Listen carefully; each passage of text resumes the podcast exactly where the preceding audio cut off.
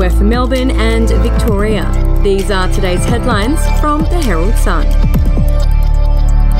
Fears over the future of the most famous street in Australian TV have prompted a call to consider heritage protection. Whitehorse councillors will on Monday night consider a motion to explore a heritage overlay for the real Ramsay Street, Pin Oak Court, and Weedon Drive, Vermont South, where Neighbours has been filmed for more than three decades. Councillor Andrew Davenport wants more information on how to protect eight properties that make up Ramsay Street following a decision by the UK broadcaster Channels 5 to dump the show when its contract ends in June. Councillor Davenport said his request was a first step to see if there's an appetite to look at the matter. And if you'd like to read more on that story today, you can take out a subscription to the Herald Sun at heraldsun.com.au or download the app at your app store. Monday's long awaited return to city workplaces was something of a fizzer, with the state government urged to unveil real incentives to get people back into offices. Business groups welcomed a slight uptick in foot traffic in Melbourne after the state government lifted its recommendation to work from home, allowing city workers to return to their desks. Victorian Chamber of Commerce and Industry Chief Executive Paul Guerra said he noticed a 20 to 25% increase in people moving about the city compared compared with previous Mondays. But the state opposition has called on the government to introduce more incentives, including free public transport and business vouchers to encourage workers back. We'll be back after this. I'm Andrew Rule, the host of the podcast A Life and Crimes. Here are some of the things that we've been talking about the last few weeks. The brutal truth is that when you start looking at it, they always kill or injure a lot more than each other. The professional hitman used to be a professional hitman. Evil strikes in all forms, but particularly as stupidity. Life and Crimes is available wherever you get your podcasts.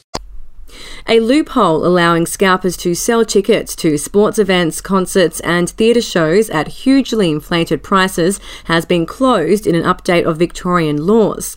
Ticket touts will be banned from bundling tickets to events such as the AFL Grand Final and the Australian Open with food and drink packages or accommodation to get around strict scalping laws. The law change, weeks before the start of the AFL season, is to stop scalpers advertising misleading hospitality packages at prices substantially higher than face value. And the Russian born mother of Australian boxing star Tim Tszyu has bravely spoken out against Russia's war in Ukraine, slamming Vladimir Putin from Moscow, where she has spent the past three weeks on holiday. Natalia Tszyu tearfully called the fighting in Ukraine shocking, told how she had family stuck in the war zone, and made no bones about referring to the conflict as Putin's war. The ex wife of world champion boxer Kostya has called Australia home since 1992, but returned to Russia three weeks ago for the first time since COVID struck to visit her 76 year old mother. As she prepared to fly home to Sydney, Ms. Tszyu told how she had just $5 available to her as a result of the sanctions imposed by international powers and gave a rare insight into the perspective of Russians on the conflict. And those are your headlines from the Herald Sun. For updates and breaking news throughout the day, take out a subscription at heraldsun.com.au. We'll have another update for you tomorrow.